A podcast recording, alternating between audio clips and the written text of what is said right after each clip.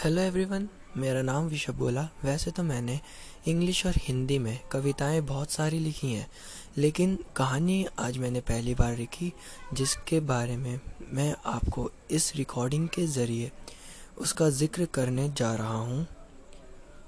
कहानी का शीर्षक है किशोर। पाँच साल संघर्ष करने के बाद विजय की नौकरी अमेरिका की सबसे जानी मानी व्यापारिक कंपनी में लग गई। वह वहाँ मैनेजिंग डायरेक्टर के पद पर चुना गया। वह बहुत सुलझा हुआ, बुद्धिमान व्यक्ति था।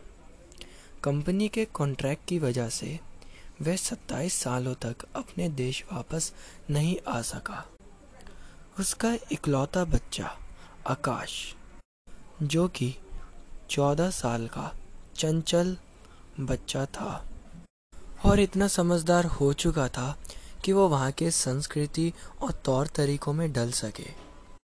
लेकिन ये बात विजय को पसंद नहीं थी। वह चाहता था कि वह अपने बच्चे को अपनी मातृभूमि का सम्मान करना सिखाए और वहाँ की संस्कृति से उसे रूबरू कराए। वहाँ के संस्कार इसे मिले। हर भारतीय पिता की तरह वह भी यही सोचता था।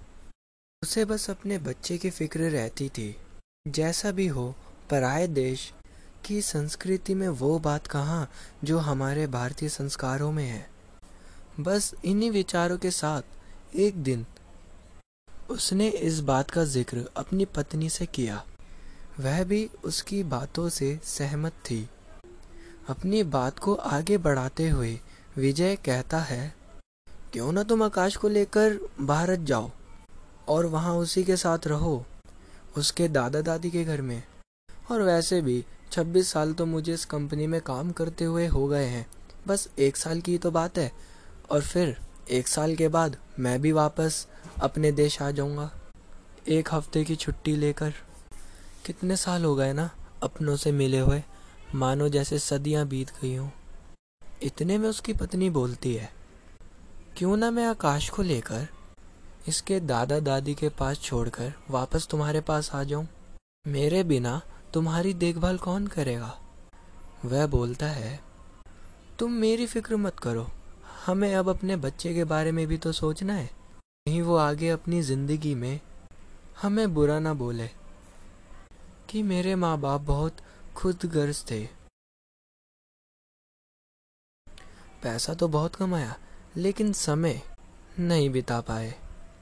इसलिए मैं कह रहा हूँ, तुम इसके साथ ज़रूर रहना। दादा दादी के संस्कार जब इसे मिलेंगे तो ये बहुत अच्छा इंसान बनेगा, बिल्कुल आपकी तरह।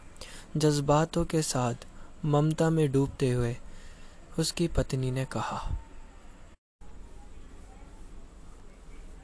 इस कहानी का अगला हिस्सा अगली रिकॉर्डिंग में आएगा।